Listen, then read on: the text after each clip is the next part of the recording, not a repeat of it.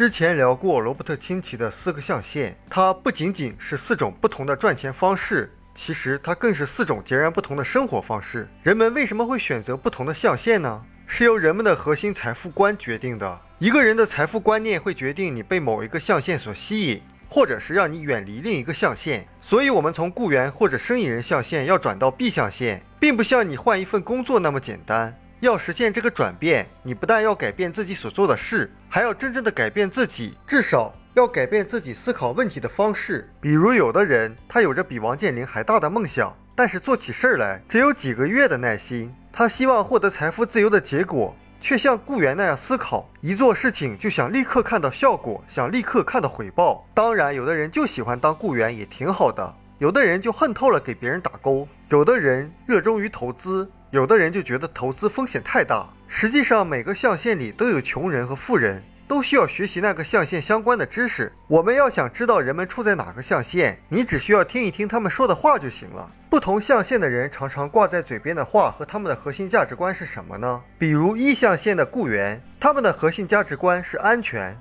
他们经常说，我要找一份高收入、高福利的稳定的工作。稳定对他们来说意味着一切，所以即使你是工资收入很高的副总裁，但你的核心价值观跟那个门卫实际上是一样的。虽然门卫的工资很低，因为你们需要的都是福利好的、稳定的工作。那 S 象限生意人呢？他最核心的价值观是独立，他们希望能够自由地做自己喜欢的事儿，也就是他们不喜欢别人管着，所以他们就会选择从 E 象限跳到 S 象限。S 象限我们看到的一些小个体户啊、夫妻经营店啊，或者一些专家。一般的 S 象限，他自己就是他那个公司最聪明也是最努力的人。但很多人为什么很难从 E 象限或者 S 象限向 B 象限生意拥有人过渡呢？因为他们大多都是有极强的技术或者管理能力，但缺乏领导力。他们通常不善于团队协作，所以从 E 象限或者 S 象限跳到 B 象限是一个质的飞跃。要完成这个飞跃，你所具备的不是技术，是领导力。S 象限经常说的话就是，如果你想做好一件事，就得亲自出马。所以他们是典型的亲力亲为的人。而 B 象限生意拥有人，他们经常说的话是什么呢？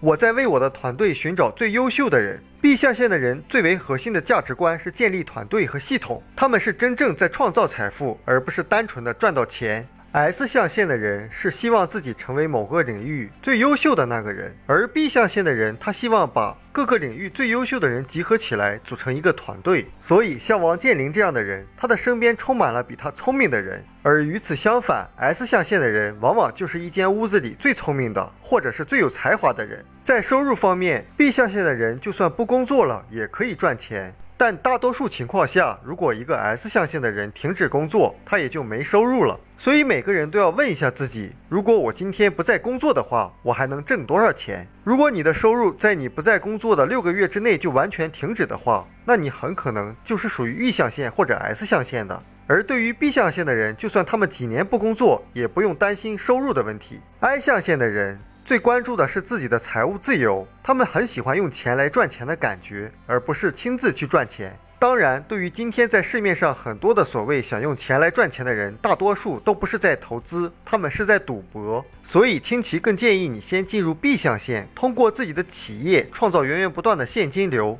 然后用这些源源不断的钱再去做投资。在 B 象限获得成功，意味着真正掌控自己的生活和时间，也就是说获得了真正的自由。那所谓真正的自由，就是一个人可以自由的做决定，自由的去安排时间，自由的陪伴家人，自由的做自己喜欢做的事，过自己想要的生活。当然，自由最美妙的地方不仅仅意味着你可以去做你喜欢的事情，更重要的是你可以不去做那些你不想做的事。也就是说，自由给了我们说不的权利。清崎最后说，如果你既想让自己富有，又想让自己的生活丰富多彩，那么现在就必须收拾东西，转移阵地。现在是你离开左边的那两个象限，进军 B 象限和 I 象限的时候了。我们书友会希望用十五年时间，带动一亿人读书，改变思维，思考致富，和一千个家庭共同实现财务自由。快来加入我们吧！